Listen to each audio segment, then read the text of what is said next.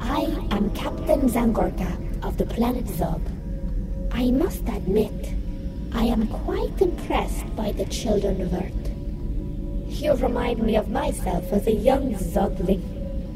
Well, without the extraterrestrial superpowers, of course. I wonder if you children had superpowers, what would you choose?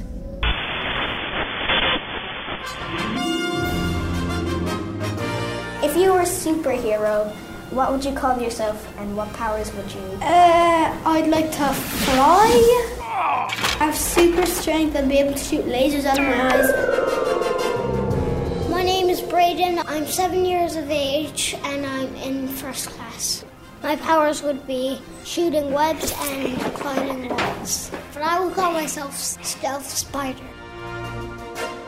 Hi, my name is Rosa and I'm six. If I was a superhero, I'd be Wonder Girl of the universe. And my powers would be to shoot laser beams and to be able to walk in the air and on the road. Just so you know, I copied this from a show on Netflix, and I would be able to shoot tiny versions of myself out of my hand and my mouth, and then and then they would all run away because they think we're all giants, and then they will battle against the ducky. Just for training, obviously, I don't want to hurt them. I would like to walk through walls and see through walls and have a huge duck on my head that squeaks. I'd be able to do anything in the world and I would be called Super Nose. If you were a superhero, what powers would you have? I'd like to have speed and could fly, and I'd call me Billy Bob Joe.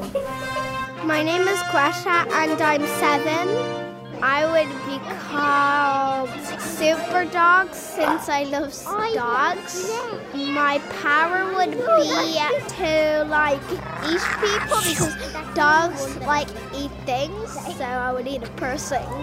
I would be able to um, turn into a cat and talk to cats, and my superhero name would be Cat Shifter. My powers be I'd be invisible, invisible man.